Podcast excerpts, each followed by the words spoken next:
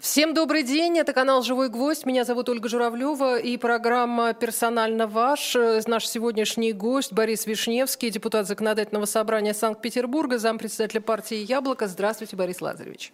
Здравствуйте, Ольга, и здравствуйте все, кто нас слышит, смотрит, будет слышать и и смотреть. Очень рад очередной встрече.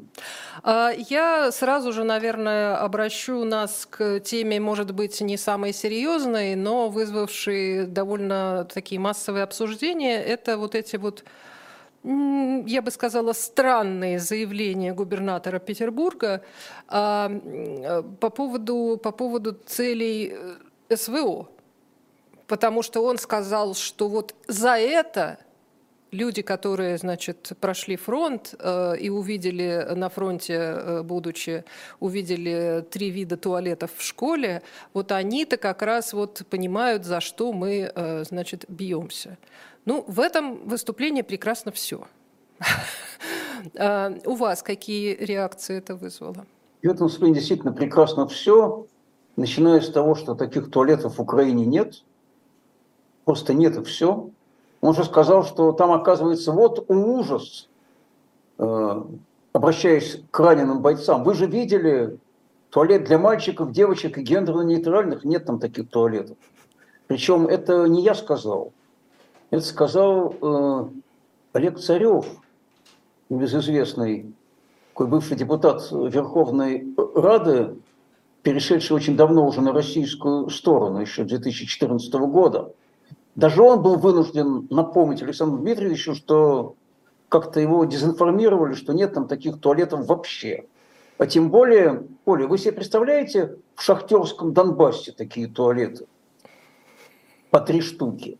Но правда, э, как ни забавно, у нас ведь в России в очень многих школах действительно три туалета, только не те, которые Станислав имел в виду. Есть туалет для мальчиков, есть для девочек, а есть для преподавателей. Да, и у нас в школе тоже так было, Конечно, и везде так причем, было. Вы знаете, почему для преподавателей был один туалет? Потому что обычно подавляющая часть учителей всегда в школе были женщины. Конечно, но могли быть и мужчины. Отдельный еще туалет для учителей мужчин. Делали общий, учительский. Э, но если кто ездил в поезде Сапсан, я довольно часто в нем езжу там между Петербургом и Москвой, там в каждом вагоне туалета по два, один общий, один для инвалидов. Э, в огромном количестве кафе и ресторанов петербургских тоже э, туалеты без разделения. То есть это все, повторяю, было бы смешно. У всех в квартирах, у кого есть, они тоже гендерно-нейтральные. Да, понимаете, э, вот я вам скажу такую вещь, что самый гендерно-нейтральный туалет Типа сортир? Это туалет с удобствами на улице. Это вот точно, вот абсолютно гендерно-нейтральный. Повторяю, все это было бы смешно, если это не было бы грустно, я могу сказать почему. Э, мало того, что где он это говорит, он это говорит в госпитале с ранеными. И он говорит, что вот, оказывается, за это вы сражались. За это вы получали ранения, теряли здоровье, рисковали жизнью, что, за то, чтобы третьего туалета в школе бы не было? Ну, это же ну, просто чудовищно. Э, можно сказать, что наконец-то сформулированы цели специальной военной операции, и что если начиналось все с денацификации, с демилитаризацией, то теперь оказываются вот цели вот такие. Но это же невозможно себе представить просто всерьез. Поэтому это производит крайне удручающее впечатление – такого рода заявлений. Хочется, конечно, спросить, как там у губернатора с пресс-службой, не засели ли в ней тайные враги, которые ему подбрасывают такие сюжеты, а может быть, это он сам лично из головы изобретает. Но э, удивляться-то особо нечему, Оля, потому что это же не первый раз же все происходит. Зачем ну, он позорится, хочется спросить, Борис ну, Лазаревич? Что, простите? Зачем он позорится? Ну ведь он не может не понимать, что то, что вот он, те заявления, которые он делает, выглядят, ну, мягко говоря, глупо. А, грубо говоря, очень как-то стыдно для есть, взрослого человека. Есть одна гипотеза на этот счет, что он, как и другие наши э, чиновники, старается создать у начальства впечатление, что ни в коем случае его не подсидят, что они ему не конкуренты, что они выполнят любой его приказ, а в таком случае не требуется демонстрировать высокий интеллект. Надо демонстрировать преданность, а не профессионализм. Что они все и делают. Ну а то, что там глупости вылетают время от времени, ну это не страшно. А тебе было бы страшно, если бы что-то бы нелояльное бы вылетало. Вот если бы Александр Дмитриевич вдруг, ну представьте себе, вдруг бы заговорил, знаете, а хорошо бы, чтобы наступил мир. Ну тут, я думаю, санкции последовали бы незамедлительно. А про туалеты это не опасно, это не повлечет за собой никаких последствий. И это очень печальная штука, потому что это вообще результат такого негативного отбора, который в целом по стране ну, на протяжении как минимум последних двух десятков лет, на самом деле еще даже раньше это началось. Это ведь при Борис Николаевич тоже такое время от времени практиковалось, что нужны, вот я цитирую моих любимых Стругацких, не умные, а верные. Главное, чтобы были верные. А то, что не очень умные, это не страшно. Э, и ну, Александр Викторович Беглов, он же, он же не один же такой. Время от времени мы это слышим и читаем, как какие-то такие первые откалывают представители и других регионов тоже. Мне примеры такие попадаются. И это очень печально, потому что это демонстрирует крайнюю эффективность вообще системы управления в стране. Вот посмотрите на Петербург. Огромное количество проблем. Почему не решаются эти проблемы? Почему там граждане бьют в набат, а их не слышат? От них отмахиваются. Да потому что губернатор себя ощущает человеком, который от них не зависит вообще никак. Он зависит от одного человека, от президента. Это его единственный избиратель, от которого зависит, сохранит он свой пост или не сохранит. И только его мнением о себе он и озабочен. Вот я вот интересный пример такой приведу. Сейчас уже ведь началась же президентская кампания – и вот э, управление информацией Смольного постоянно рассылает э, релизы, где цитируется губернатор, что он сказал о ситуации в такой-то сфере, что в такой-то сфере, что в такой-то сфере.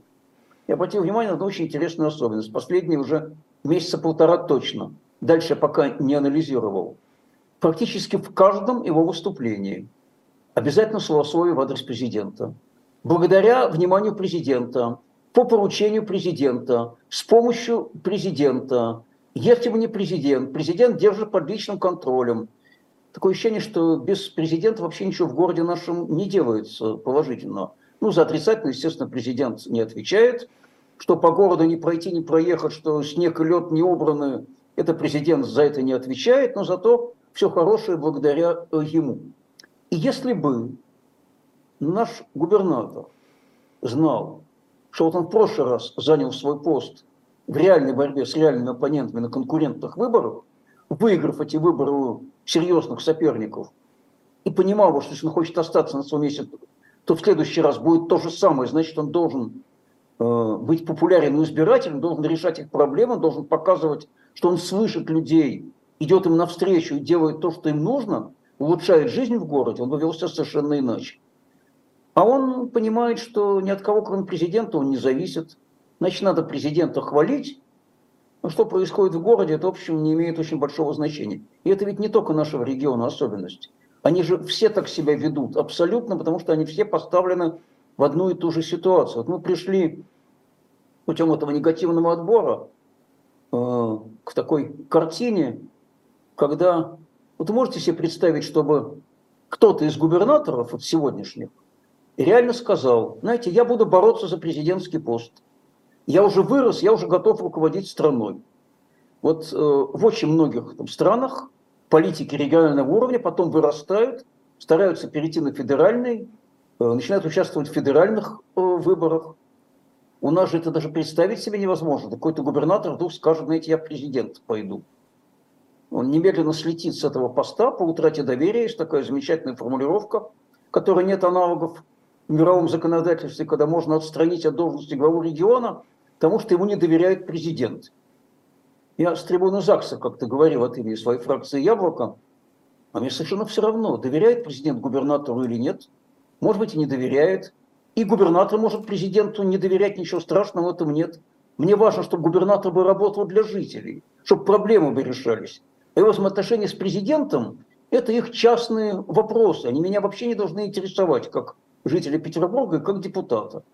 Но мы же понимаем, как у нас оно все устроено, и губернатор, я думаю, ничуть не сомневается, что те выборы, которые у нас будут в сентябре, а в сентябре будут выборы губернатора Петербурга, ему опять постараются организовать только удобных спарринг партнеров, э, на фоне которых он будет выглядеть э, Цицероном, Альбертом Эйнштейном и Гераклом в одном лице. Ну, как это ему организовали в прошлый раз, когда те, кто мог реально составить конкуренцию к выборам, просто не допустили. Я это хорошо знаю, потому что был одним из них. Меня Яблоко выдвигало на выборы губернатора в 2019 году, но не удалось пройти муниципальный фильтр, потому что подавляющее большинство депутатов по указу Единой России расписали свои голоса между удобными кандидатами, мне дали 5 подписей вместо 160 необходимо. Ну, зато мы показали на примере абсурдность этого принципа, потому что я почти все муниципалитеты тогда объехал, всем депутатам написал личное письмо, просил поддержать, объяснил почему. Вот смотрите, пять подписей. При этом Яблоко имеет фракцию, имело в законодательном собрании. При этом на выборах последнего 2021 года у меня было там 30% голосов избирателей в одномандатном округе и в ЗАГС, в Государственную Думу. То есть вряд ли можно сказать, что у меня нет поддержки э, граждан. И тем не менее муниципальный фильтр меня уверенно не пропустил. Я думаю, что губернатор полагает, что эти выборы тоже будут организованы по такой же схеме, поэтому можно не заботиться ни о том, что он говорит, ни о том, что он делает. Главное, хорошо выглядеть перед президентом. Ну, вы, собственно, Борис Лазаревич, э, вышли на эту тему, о которой, о которой часто говорят э, ваши единомышленники, и не только, и коллеги, и, и э, и журналисты, и кто, кто угодно, для чего нужна политическая конкуренция. А люди для говорят... этого она нужна. Вот, вот хотите, Оля, я один пример приведу, да. просто. Я э, много лет преподавал, пока было где преподавать. Преподавал и журналистские расследования, и политологию, и политические процессы, и местное самоуправление. Я своим студентам очень просто объяснял, зачем нужна конкуренция. Вот говорю, представьте себе, что вам надо в квартире ремонт сделать. Вы же будете искать между разными фирмами, будете смотреть, какие в этой фирме отзывы, какие у нее цены, что она умеет делать, и выбирать ту, которая вам сделает лучше, ну и подешевле. И фирмы прекрасно это знают, что вы тоже будете выбирать. А если будет известно, что фирма на весь город по ремонту квартир одна единственная, то город понятно, быт. что ни, малейшего стимула сделать вам качественно не будет никогда. Или еще пример приводил. Вот представьте себе, что на территории университета, где я преподавал, это университет имени Герцена педагогический, у вас один единственный буфет. Э, выход на обеденный перерыв за пределы университета запрещен. Как вы думаете, в этом буфете будет э, вкусно и дешево или дорого и невкусно? Ну, конечно, все кричат, что будет дорого и невкусно. Но для этого конкуренция нужна. Для того, чтобы вы могли бы выбирать в экономической сфере, в сфере потребления. Так то же самое относится и к сфере политической, потому что когда конкуренции нет, то всегда качество хуже, а цена для избирателя, она больше оказывается потом, потому что те решения, которые принимают власть, они финансируются из его кармана. Вот посмотрите, что происходит. Вам не нравится, как губернатор работает? А он так работает, потому что он от вас-то не зависит, потому что он не в конкурентной среде избран. Ну вот это вот вроде бы простые вещи, которые э, часто, часто люди упускают, когда говорят, что ну зачем нам другие, зачем нам эти уже наворовали, сейчас новые придут, еще наворуют. А вопрос именно ответственности, ответственности перед э, теми самыми людьми. А, Еще один вопрос, который тоже мы немножко э, с вами затронули, э, который задает нам Илья. Почему спустя почти два года Кремль так и не смог сформулировать цель э, так называемой СВО? Или сейчас это уже не нужно, интересуется Илья? Ну, знаете, это не ко мне, конечно, вопрос. Ну, как вам кажется? Как Видимо, политологу, Кремлю, например. Да. Мы все время слышим, в частности, от пресс-секретаря президента Пескова, от министра обороны Шойгу и иногда самого президента, что все цели будут достигнуты. Но цели почему-то при этом не описываются, это очень удобно. Когда ты не обозначаешь четко цели, ты всегда можешь сказать, что они достигнуты. Понимаете, э, ведь начиналось с того, о чем я говорил. Начиналось с разговоров о денацификации, демилитаризации, недопустимости вступления в НАТО. Недопустимости расширения НАТО. Да, вот сейчас, кстати, на прямой линии перед Новым годом президент Путин опять об этом заговорил, опять вспомнил денацификацию, демилитаризацию. Э, но э, людям, которые на фронте, им же говорят, как мы видим, совсем другое. Им говорят, что мы, оказывается, сражаемся с Западом и с НАТО, что это Запад на нас напал, ну и весь дальнейший набор пропагандистских высказываний, которые, думаю, хорошо известен тем, кто немножко там следит за интернет-пространством. И э, в какой-то момент стали говорить, э, что наша цель – это обеспечить безопасность республик Донбасса. Потом э, эти республики уже юридически оказались в составе России, уже про это не говорят, а уже говорят, что нам нужно обеспечить свой суверенитет. Это вроде как цель. Правда, знаете, интересно, что нет ни единого документа, где эта цель сформулирована. Вот юридически значимого.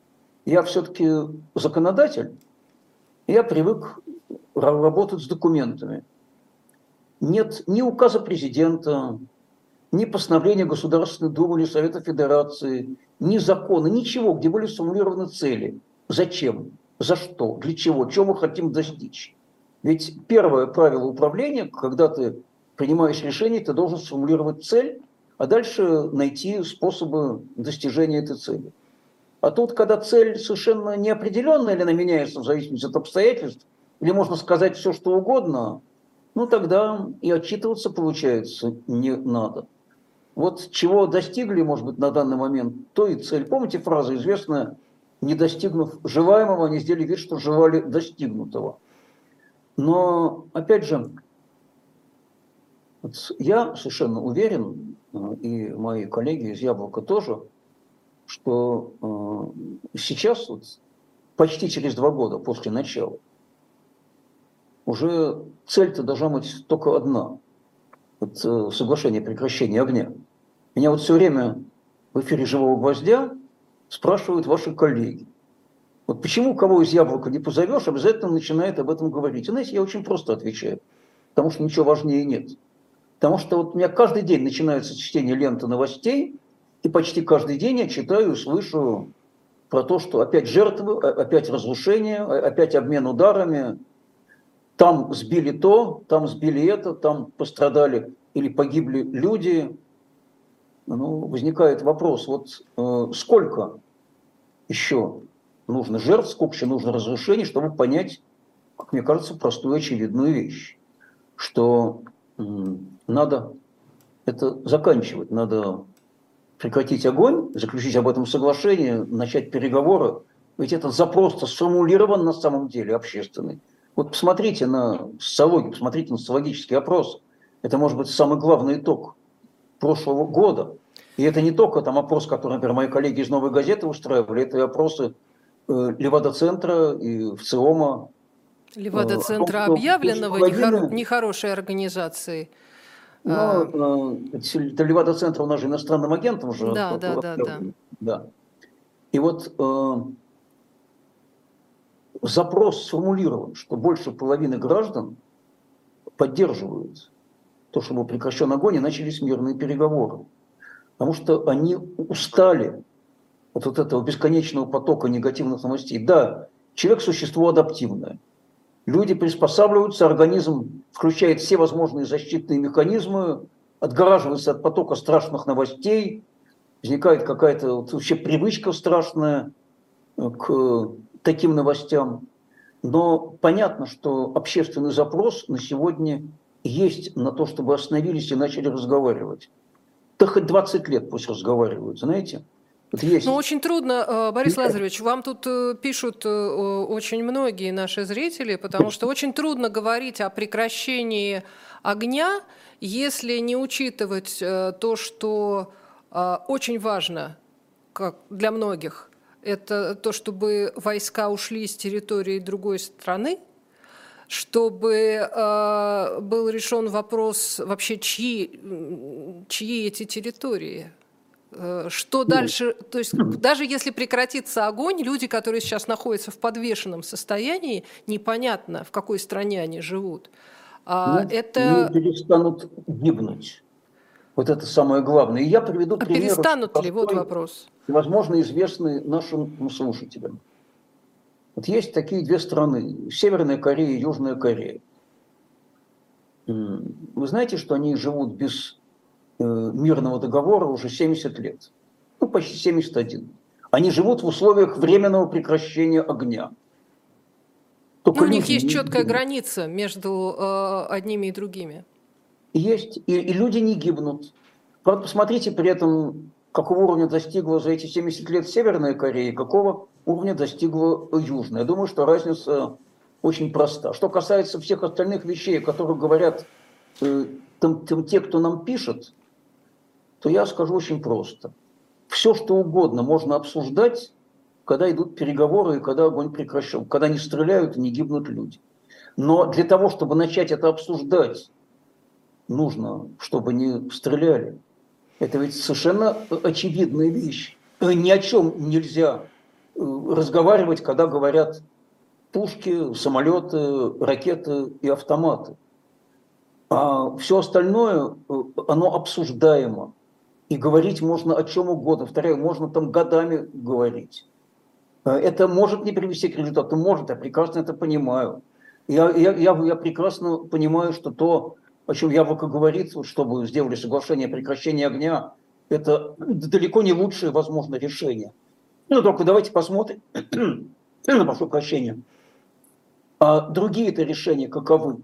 Вот все это продолжать сколько? Месяц, полгода, год? Я вот э, помню, э, помню в Твиттере, то ли в начале этого года, по в начале этого года Алексей Алексеевич Венедиктов приводил такую цифру, что за 2023 год на одну сотую процента изменилось э, там территория Украины, вот по состоянию на 2013 год, там, которая сейчас или входит в состав России, или, или контролируется там, российской армией. На 1%, там, на одну сотую процента там сдвинулась линия соприкосновения. Это итог года. Года. Но у меня вопрос. Так сколько будет продолжаться еще? Но каждый день продолжения будет уносить человеческие жизни. Поэтому альтернативой прекращению огня является только продолжение боевых действий. Но неужели кому-то еще непонятно? Наверное, есть, кому непонятно, но хочется к ним обратиться и спросить, почему им непонятно, что ну, не будет никакой победы на поле боя. Не будет. Э, фактически конфликт перешел в позиционную стадию.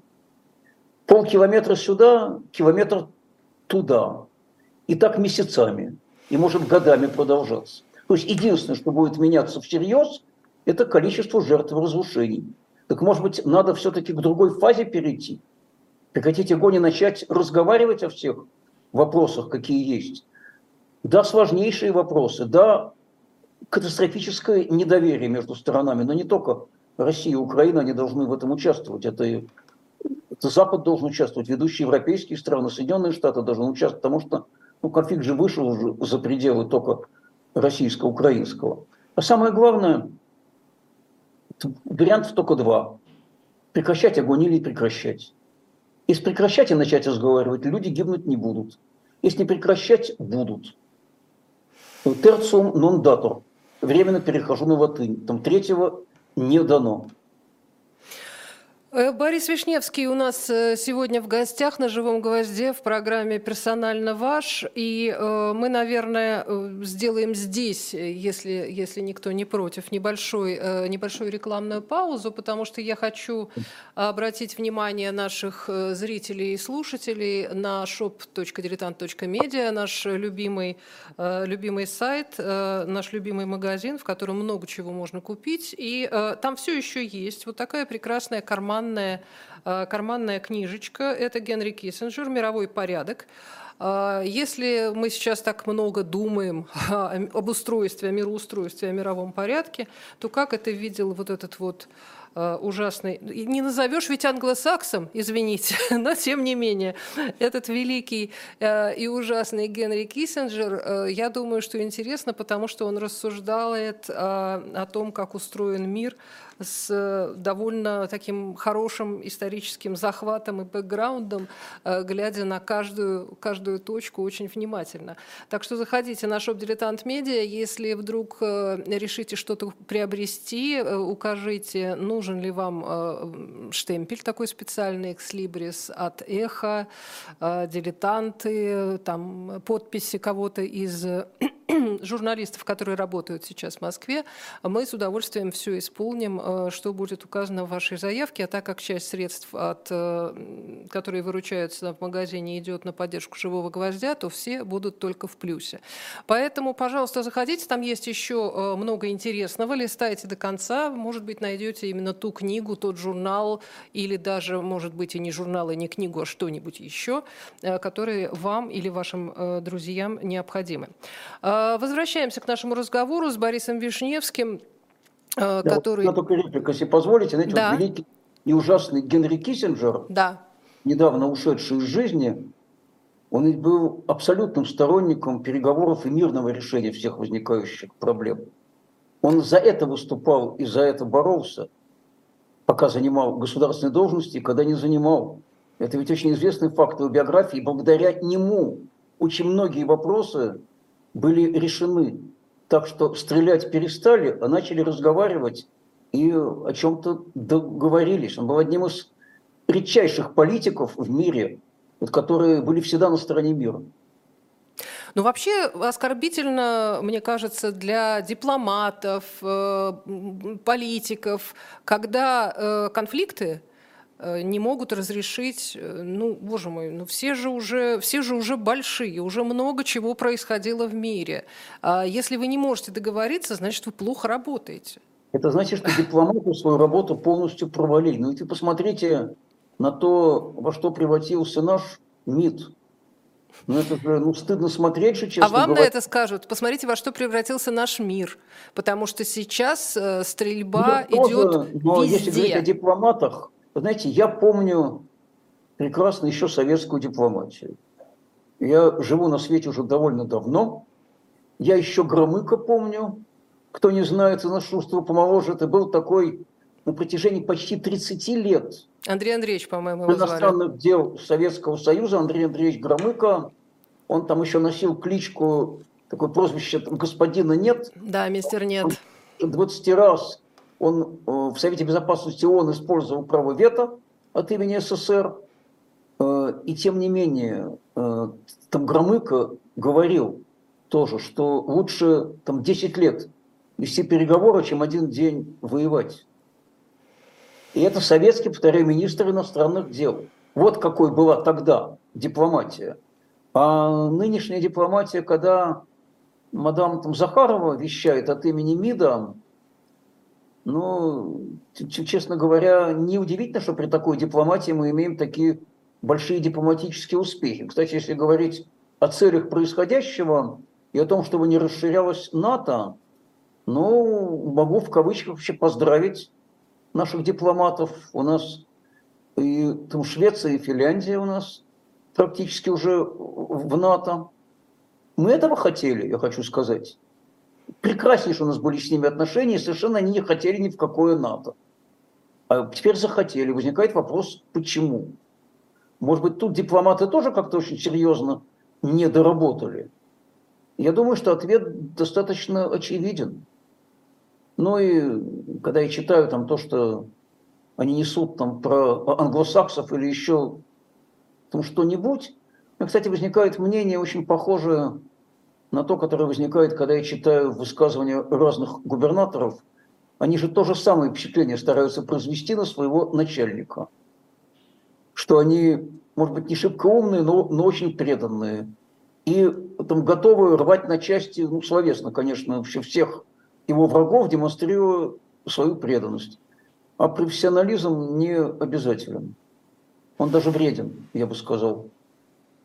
Давайте еще одну тему профессионализма обсудим в другой сфере. Давайте. Давайте обсудим э, профессионализм например, людей, которые приглашаются в качестве экспертов на судебные заседания и судебные дела. Вот у нас опять выяснилось, Я что... знаю, какой вы новости, Оля. Ну, это не то чтобы новость, к сожалению. Это да. Реально очень. Э, я скажу вещь, может быть, не то что неожиданно, но малоизвестную, наверное, нашим слушателям. Знаете, давно уже существует такой специальный круг, я бы сказал, экспертов особого назначения – ну да, Полк... они работают в ФСБ просто официально. Нет, они не только работают в ФСБ, они могут работать не в, не в ФСБ. Но круг таких особо доверенных лиц, которые очень часто даже не имеют соответствующего образования, не имея опыта экспертной работы, не имея квалификации, они охотно пишут экспертизы для разных судов. Я великое множество видел там таких экспертиз. Вот э, я понимаю, что вы хотите вспомнить про сегодняшнюю информацию о появившейся новой экспертизе в деле Жени Беркович и Светланы Петричук. Напомню, что это... Да, про спектакль «Финист. Ясный сокол». Сидят в СИЗО за спектакль «Финист. Ясный сокол». Их обвиняют в оправдании терроризма. Там чего там, в общем, и близко нету, по мнению любого нормального там, человека и разумного. И однажды уже была там экспертиза же в этом деле. Экспертиза господина э, Сивантьева, который объявил себя создателем науки деструктологии. Да. Это уже наука, которая просто не существует, которая при этом еще и зоологический антисемит.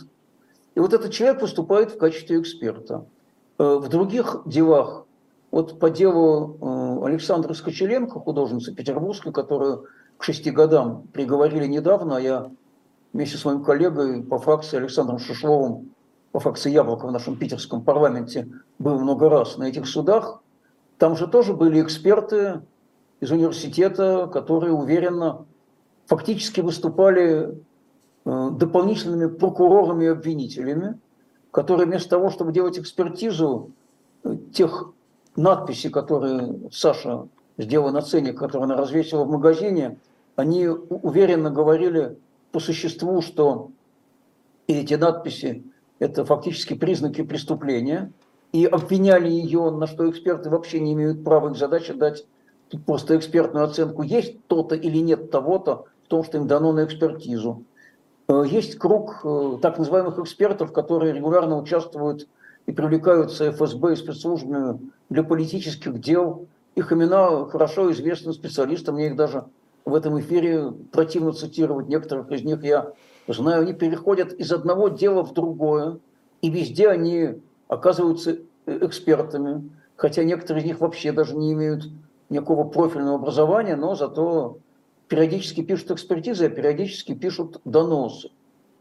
И вот эта деградация не экспертного сообщества, это просто часть людей, объявленные экспертами для того, чтобы они для политических процессов писали нужные заключения. ФСБ, прокуратура, Следственный комитет, они всегда знают, кому можно обратиться, кто напишет то, что надо, чтобы потом это превратилось в обвинительное заключение. Вы знаете, это... я одного не могу понять, Борис Лазаревич, простите, я не могу понять, зачем вообще вся эта сложная машинерия, зачем это все, ну ведь очевидно же, что просто э, не нравятся какие-то люди, не нравятся какие-то поступки, на кого-то, ну, кому-то нужно получать Э, звездочки на погоны, кому-то нужно э, идти на следующий уровень э, судейской там иерархии, кому-то еще что-то нужно. Зачем вот это все, все вокруг устраивать? Это видимо, законности, Оля. А кому а, она нужна? Понимаете, они обращают внимание на формальную сторону э, дела, подменяя ей фактическую. Вот формально все есть. Вот помните, очень часто президент Путин говорит, это решил суд, это пусть решит суд. Я не вмешиваюсь в работу суда. При этом идет речь о ситуации, в которой совершенно понятно, там, что решит суд и насколько этот суд, в кавычках, независим от э, того же президента и его администрации. И тут ровно то же самое. Вот хочется создать видимость законности, а у нас есть экспертиза, а заключение основано на мнении экспертов. Это не важно, что мы специально отобрали этих экспертов – а тех, которые принесли другое мнение, мы, мы, мы от этого мнения просто отмахнулись. Опять же, вот э, в деле э, Сашу Скочеленко, были ведь и другие экспертизы, которые делались. Экспертизы действительно сделаны профессионалами. Там экспертизы делали и э, Ирина Левинская, которая имеет честь знать лично прекрасно доктор исторических наук, еще один из крупнейших специалистов у нас по делам об фашизме, экстремизме, э, который многократно участвовал в судебных заседаниях как эксперт, от ее мнения просто отмахнулись, потому что ее экспертиза, конечно, показала, что Кочеренко ничего такого не делала, в чем ее обвиняют. То есть то, что она написала, оно по смыслу своему не подпадает под ту уголовную статью, по которой ее судили. Э, Светлана Друговейка-Должанская, профессиональный филолог, очень известный в Петербурге филолог, которая тоже давала совершенно другое экспертное мнение, нежели ее же коллеги по Санкт-Петербургскому университету в деле Скочеленко. И эта экспертиза разбивала обвинение просто в пух и прах. Ну, кончилось тем, что ее уволили из университета. А тех, кто липовую экспертизу написал, тех, естественно, оставили. Видимо, они процветают и, и, и будут процветать. Э, вот что, вот что происходит. Э, это, конечно, когда-то изменится, обязательно. Тогда, когда изменится общая ситуация. Потому что сейчас тренд такой, что если ты попал в жернова этой репрессивной машины, то, как правило, ты уже не спасешься. Э, как бы профессионально не работали адвокаты, как бы не, прекрасно не делали независимую экспертизу, вот дана установка, а дальше следствие и суд просто ее отрабатывают, переписывая то, что нужно из обвинительного заключения в судебное решение. И еще там периодически пишут, что там, к доводам защиты суд относится критически. Почему-то к доводам обвинения только он практически никогда критически не относится, когда идут политические процессы. И уже мало чего стесняются. Вот эти у нас был недавно очередной вечер в Питерском Яблоке, и мы пишем письма политическим заключенным. У нас есть такая очень, я считаю, важная там традиция, не только в Петербурге. Яблоко делают по всей стране, и в Москве, и в Новгороде, в Екатеринбурге, в других городах. Раз в месяц приходят люди, пишут письма и открытки политическим заключенным, самым разным. Вот всем, э, независимо от их взглядов, пишут письма. И очень много у нас пишут письма Владимиру Карамурзе, младшему историку и политику, который на четверть века осужден по трем уголовным там, статьям. Э, и когда шел его процесс, прокурор же сказал открытым текстом, перед нами враг, который должен быть наказан. Это что за риторика вообще? Это абсолютно сталинская риторика, враги, ну, понятие враги народа еще не применяется, зато применяются другие понятия, иностранные агенты, нежелательные организации. Э, и, конечно, это я Карамурзу цитирую, уже когда-то сказал, что обязательно за э, сталинскими законами придут и сталинские сроки. Вот они пришли, эти сталинские сроки, посмотрите, как сажают людей по политическим обвинениям. Потому что копируют сталинскую систему, потому что копируют систему, где, повторяю, органы не ошибаются и где каждый, подчеркиваю, каждый может стать жертвой репрессий. Кстати, тем, кто этим репрессиям аплодирует, есть и такие, которые очень довольны тем, что людей их неприятно сажают. Я не раз говорил, что вы вспомните историю репрессий сталинских. И те, кто аплодировал, и те, кто на собраниях категорически осуждал, и тех даже, кто вел следствие и судил, периодически потом сажали, арестовывали, расстреливали самих. И они потом писали слезные письма, передайте товарищу Сталину, что произошла чудовищная ошибка. Да, эта цитата в последнее время страшно актуальна, я бы сказала. Давайте поговорим, хотел сказать о хорошем, но нет. Давайте поговорим о, о чем-нибудь другом. А, ближе, э, ближе к телу, но на самом деле э, все равно все тоже. Э, старые, старые проблемы, как выясняется, давно нерешенные. А, нынешняя отрицательная селекция – а, что-то еще. Но, тем не менее, эта зима показывает какие-то особенно а, катастрофические проявления в сфере ЖКХ. А, хотя, казалось бы, вообще-то холода бывали. У нас э, Бывали. вообще в России, они больше. бывают периодически. Можно, кстати, зайти на сайт гидромедцентра, посмотреть, там есть э, обычно информация по годам, там Снегом, наблюдений, да. Знаете, опять же, это результат очень простых вещей. Я советую найти в интернете, это очень легко найти, там график, как у нас меняются в процентах от общего объема бюджета расходы на оборону и силовые ведомства, особенно в последние годы. Ну и спросить после этого, а что вы хотите в этой ситуации, когда все больше и больше денег уходит на это, а объем-то один и тот же, но немножко увеличивается. Так если больше тратить на оборону и силовые ведомства, значит меньше останется на все остальное – Потому что это не приоритетно. Потому что если губернатор не выполнит план там, по набору контрактников или что такого не сделает, что связано с спецоперацией, ему дадут по голове. А если у него в регионе лопаются трубы и люди замерзают, ни одного губернатора еще не сняли на моей памяти за это ищут Ну, обычно... есть же другой метод, простите, Борис Лазаревич. Я вот увидела в новостях, что вот там была история с э, там, котельной, там, патронным заводом, там разными другими а? историями, да, и каждый раз докладывают главное. Главная проблема решена. Посадили э, начальника котельной, посадили там какого-то... не виноват, между прочим, как... Да. Там, по-моему, 25 тысяч человек подписали обращение в защиту начальника котели, который как раз единственный бил тревогу много месяцев подряд, заявляя, и не, по, и не подписывал готовность. Да, и чуть не дневал ночевал в последние дни перед арестом в этой котельной. Его и посадили. Понимаете, это, э, это страшно на самом деле, но проблема с изношенной катастрофически коммунальной инфраструктурой, она ведь почему возникает? Потому что там деньги тратят не на то потому что деньги уходят на другие цели. Э, огромное количество там, денег было получено, в том числе продажи там, нефти и газа за последние десятилетия.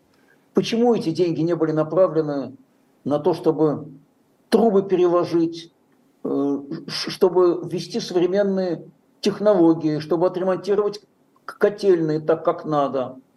Да потому что это не приоритет. Потому что если это сделаешь, то особо даже и не похвалят.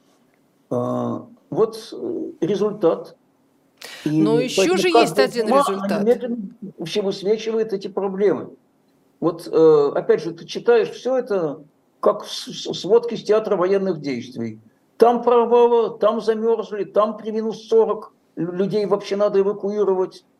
А, возникает вопрос, а какой-то контроль состояния этих сетей вообще велся местными властями? Нет ответа. Почему под ответственность попадают исключительно стрелочники на уровне там, максимум там, замглавы какой-нибудь муниципальной администрации? Э, огромное количество аварий в Подмосковье. А почему, собственно, сидит на своем месте губернатор Воробьев, совершенно спокойно и в ус не дует? Отчего он публично не извиняется в эфире перед гражданами за то, что он это допустил? У нас извиняются исключительно те, кто в этой голой вечеринке, так называемой, участвовал, причем не по одному разу. А почему-то те, кто поставил граждан в такое положение, что они мерзнут в своих квартирах, они извиняться не считают нужным. Вот обратите внимание на этот интересный очень момент. Потому что они не считают себя ни в чем виноватыми. Они всегда э, объективные причины, они ни при чем, они не виноваты, ответят всегда стрелочники. Понимаете, это же там жуть какая-то просто. Э, каждый серьезный мороз, немедленно начинаются аварии на тепловых сетях. В Петербурге вот тьфу-тьфу-тьфу, постучу по дереву. Пока, вот за этот месяц, и когда были довольно сильные морозы, очень небольшое было число аварий. Значит, вообще по дереву стучу, потому что там зима еще не кончилась. И я очень надеюсь, что не будет каких-то очень серьезных проблем, но в былые годы были, потому что зима у нас всегда для нашей администрации городской, не только для нашей, приходит неожиданно. Зима всегда их состоит врасплох. Э, осенью они рапортуют о готовности к зиме, а зимой э, начинаются аварии. Ну, я уже не говорю о том, что снег выпадает, тоже это страшная проблема, что они каждый год они сидят и надеются, что снега не будет, а он вдруг выпадает. И каждый год сидят и надеются, что холодов тоже сильных не будет, как-нибудь обойдется. Но когда не обходятся, вот опять же, на что бы э, э, обратить бы внимание, почему высшее начальство никакой ответственности не несет за то, что происходит. Это не к тому, что я такой кровожадный, не к тому, что я хочу, чтобы того же подмосковного губернатора бы в тюрьму посадили. Но если хотя бы человек, у которого регион, где он полновластный хозяин, э, ответил бы должностью за то, что у него рвутся трубы и люди мерзнут, может быть, другие губернаторы бы призадумались. А у него все хорошо, все в порядке. Борис Лазаревич, есть еще одна тема, которая всплывает периодически в связи с этими, э, с этими катастрофами. Она, может быть, не везде актуальна, э, но, во-первых, вдруг стали говорить о том, что это еще советские, э, значит, все эти котельные, сети и так далее а просто их никто не ремонтировал. Что ну, же не ремонтировали-то с советских времен? Ну, обычно у нас вообще-то профилактика ежегодная там всех сетей. Вот у нас воду отключают э, каждый, каждый, а, каждое лето. Вот я опять же вспомню. Э, Вторая мировая война. Э, та же Германия в руинах абсолютных. Там страна в которой правили фашисты и нацисты, которые развязала эту войну, которая войну эту проиграла, потерпела страшнейшее поражение. Э, через шесть лет после окончания Второй мировой они восстановили довоенный уровень экономики. Через шесть лет. У нас сколько прошло с момента, как не стало там, Советского там, Союза? Там 32 года. 32. Сколько получили, опять же, денег за эти годы от продажи газа и нефти, очень хорошо известно, очень легко найти. Так почему за 32 года нельзя было трубы переложить и котельные отремонтировать? Неужели э, не было на это времени и сил? Да желания просто не было. Не обращали это внимания, а авось пронесет. Понимаете? Э, К этим сетям, потом, Борис Лазаревич, подключали новые, новые и новые э, многоэтажные дома. Об этом тоже много Оля, пишут. Ну, смотрите, а вот кто это, получал вот деньги за разрешение на постройку? Страшнейшее, я обязательно о ней сейчас скажу. Вам большое спасибо, что вы напомнили. Ведь у нас что происходит? Ну, в Петербурге я это тоже наблюдаю, естественно, постоянно. Чем у нас власти озабочены? Жилищным строительством, Потому что можно застройщику продать землю, он построит там жилье, получит прибыль, город получит от этого деньги, но э, когда строительство жилья опережает строительство коммунальной инфраструктуры, когда оно опережает там, строительство электростанций, котельных, прокладку труб, э, развитие сетей э, вода и теплоснабжения, тогда не нужно быть большим специалистом, чтобы понять, что аварии будут неизбежны, потому что ресурсов будет не хватать. Вот нужно, чтобы эти процессы шли параллельно, но от строительства электростанций или котельных там чиновнику большого профита не получить. А от того, что застройщик получит возможность очередной комплекс возвести многоэтажный, это очень даже можно. Я думаю, что все себе примерно представляют механизмы получения этой прибыли. И, и конечно же, э, нужно категорически здесь менять последовательность действий. Причем это не только коммунальной инфраструктуры касается, ведь ровно то же самое касается и социальной инфраструктуры.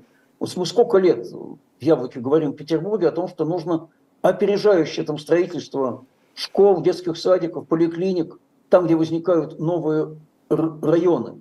Но это все появляется по остаточному принципу. Сперва строится жилье, а потом жители много лет э, требуют школы и поликлиники, и детские садики. Иногда они появляются, иногда приходится ждать годами. Где-то вообще десятилетиями приходится ждать, пока они не появятся. А, это вопрос расстановки приоритетов, это вопрос действительно развития регионов. Но у нас же власть себя ведет как временщик. Вот ты сидишь пока на руководстве региона, завтра тебя могут снять, перебросить на другую работу. У тебя задача не беспокоиться о том, чтобы было долговременное и устойчивое развитие твоего, твоего региона, о том, чтобы решить свои проблемы, о том, чтобы решить проблемы тех, благодаря кому ты на этот пост попал, и так далее и тому подобное. А люди в этом сказать, изображении, они э, все по остаточному принципу. Понимаете? На самом деле аналогия, мне кажется, очень здесь уместной, потому что заботиться о людях э, не очень требуется. В неконкурентной политической системе возвращаемся к тому, о чем мы говорили, что там человек, который не зависит от граждан, у него нет стимула ничего делать. Ну зачем? У него и так все будет хорошо, если начальство будет довольно. Тут пишут, а, так за сети, э, сети это тоже выгодно, за тепло люди платят деньги вообще-то, да, у нас во многих случаях люди много лет платят за тепло, которого у них нет. Это совершенно другие деньги, так что не думайте, что кто-то кто их упускает. Не для тех. Это выгода.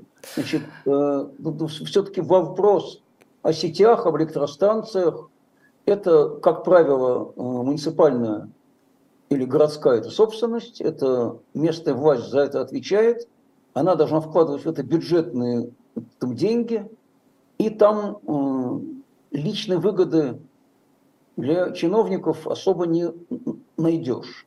А там, где идет речь о выделении участков под застройку, о разрешении строить, о том, чтобы внести изменения в местные правила застройки или генеральный план, чтобы разрешить застройку повыше и побольше, можем получить прибыль там большие возможности открываются для улучшения материального положения тех, кто принимает эти решения, самыми разными способами. Вот у нас вот недавно принимали в Петербурге новый там, генеральный план. Мы уже видели прекрасно по тем поправкам, которые подавались, и потому что туда вошло, насколько сильное было лоббистское давление. Э, где-то увеличить высотность, где-то увеличить плотность, там где-то сократить существующие рекреационные там, зоны для того, чтобы можно было кому-то заработать. Мы от яблока вносили два с половиной десятка поправок, там самых разных, в том числе о том, чтобы не вели вот намыв новых территорий, что знает Петербург на западе Васильевского острова, э, там, чтобы там снизили высоту, чтобы сохранили рекреационные там, зоны, все эти поправки уверенно отклонило наше парламентское большинство. А почему? Потому что администрация была против. Потому что администрации это не надо. Администрации нужен такой генеральный план, который будет идти навстречу застройщикам, а не гражданам. Но потом, э, там чего же удивляться, что мы получаем такую картину, как сейчас. Это не значит, что мы не будем за это бороться, мы и дальше э, будем за это бороться. Но там просто иллюстрация что э, каждое рассмотрение генплана, правил застройки, закона о зеленых насаждениях в Петербурге, наверное, не только, оно очень четко высвечивает истинные приоритеты у власти. А эти приоритеты таковы, что надо поддержать инвесторов, помочь им заработать, видимо, не сильно бескорыстно помочь. А улучшатся ли условия жизни людей, при этом это вопрос второстепенный, на этом не заработаешь и президенту об этом не доложат. Ну, как, честно кстати, говоря, он и не спросит. Но я не могу не сказать, сколько у нас было год назад издевательских э, эфиров и сюжетов на пропагандистских телеканалах про замерзающую Европу. Да, ролики были чудесные. Страшные да. проблемы, там, там, там, там ролики были, то ли по Москву свинку, то ли про хомячка, которая угу. то колесо крутит, чтобы электроэнергию дать, а то она идет на праздничный ужин, потому что больше есть нечего. Ну, смотрите, в Европе, насколько могу понять, все более-менее нормально, а у нас тут уже, знаете, вот ходят такие грустные шутки, что что, у нас Подмосковье уже вступило в Евросоюз там, что ли, потому что именно, именно оно замерзает, ну, а, а, а не Евросоюз. К сожалению, ну, не только Подмосковье. А, я прошу прощения, э, тут Екатерина Синдеева напомнила совершенно изумительную тему. А, э, пишет она следующее. Кто-нибудь помнит, что Медведев обещал, что все школы в России к 2024 году должны перейти на одну смену? И буквально вчера, она не зря пишет это, потому что буквально вчера мы читаем сообщение у нас министра просвещения о том, что у нас большие успехи достигнуты, и у нас ликвидирована третья смена – а, то есть осталось А 25% еще со второй, всего 25% школ э, со второй сменой. Ну, то есть ну, просто победа, я считаю. У нас, помните, был такой, а у нас еще и детей не хватает. Что мы великая энергетическая сверх э, там, держава. Да у нас там 40% людей без там, газа там, живут. У нас э, централизованная колонизация, как я уже говорил, отсутствует у там, четверти населения, четверти, вот туалет с удобствами во дворе, вполне себе там гендерно нейтральный.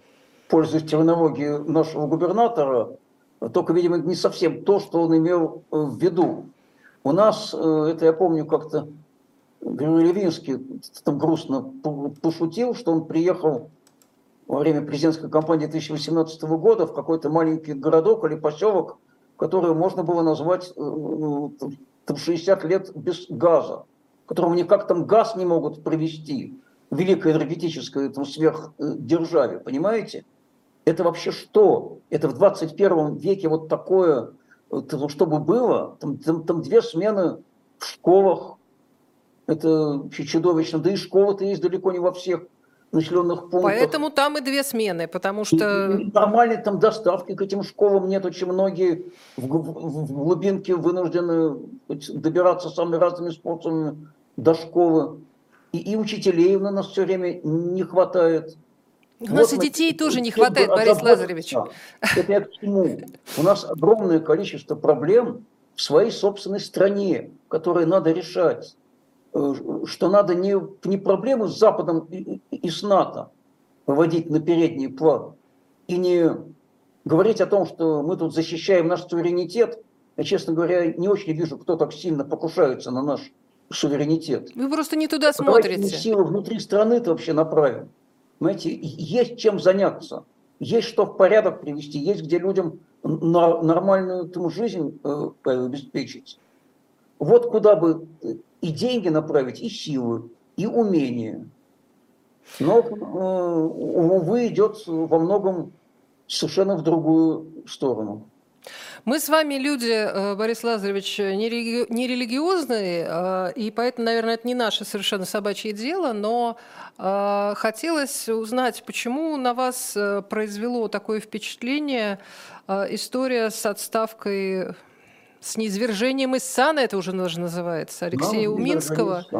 А, да и не только его, на самом деле, но Алексея Уминского действительно в Москве знали очень многие, и э, совершенно не обязательно именно верующие его прихода. Да, а почему знаете, вас это ну, задело, скажем так? По очень простой причине. Я много очень о нем слышал. У меня там немало с ним общих там, знакомых много людей в Москве, которых я хорошо и близко там знаю, они э, к нему ходят. не обязательно не являются его прихожанами, но они очень его уважают. Я очень уважаю его за его позицию, потому что он выступал и за мир, и в защиту политических заключенных он не раз выступал. Он ходил на политические процессы, и понятно, что это человек э, крайне уважаемый. И когда такого человека извергают из сана, пользуясь официальными формулировками, там за то, что он э, отказался служить эту придуманную патриархом молитву, где Бога просят даровать силой победу, а вместо этого там смеет выступать за мир, э, даже мне, человеку совершенно неверующему, но все-таки немного образованному, э, мне совершенно там вообще четко становится понятно, что позиция Алексея Луминского – это вот христианство, в том понимании, котором оно у меня есть. Как, опять же, у человека образованного и знающего э, истории, много читавшего. А позиция тех, кто презрел заповедь шестую и кто э, карает священнослужителей за то, что они эту заповедь соблюдают и призывают к миру, э, она очень далека от истинного христианства. Опять же, я человек неверующий, это не, не, не мое дело в это вмешиваться. Но уж думать об этом я имею право то, что Абсолютно. хочу. Наш И, думатель... э, Это же не единственный случай с отцом Алексеем Конечно. э, Минским. Мы, к сожалению, вынуждены заканчивать. Э, Я обращаю ваше внимание, что после 16 часов на «Живом гвозде» ретранслируется программа «Курс Потапенко». Дмитрий Потапенко с его канала нам любезно предоставляет э, свое э, выступление. В параграфе 43 сегодня книжение Ярослава Мудрого. Обратите внимание, на канале «Дилетант» после 18. После 19 у нас вообще Валерий Соловей, если, если что. А Ну и, конечно, в 21 час статус с Екатериной Шульман, Шульман и Максимом Курниковым. А, Так что сегодня день будет полон для вас э, прекрасных эфиров. А мы с вами прощаемся. Э, Ольга Журавлева и наш сегодняшний гость Борис Вишневский. Спасибо большое, Борис Лазаревич. Всего Б- доброго. Большое спасибо. Я хочу пожелать всем самое главное это мира. Спасибо. Спасибо большое. Всего доброго. До свидания.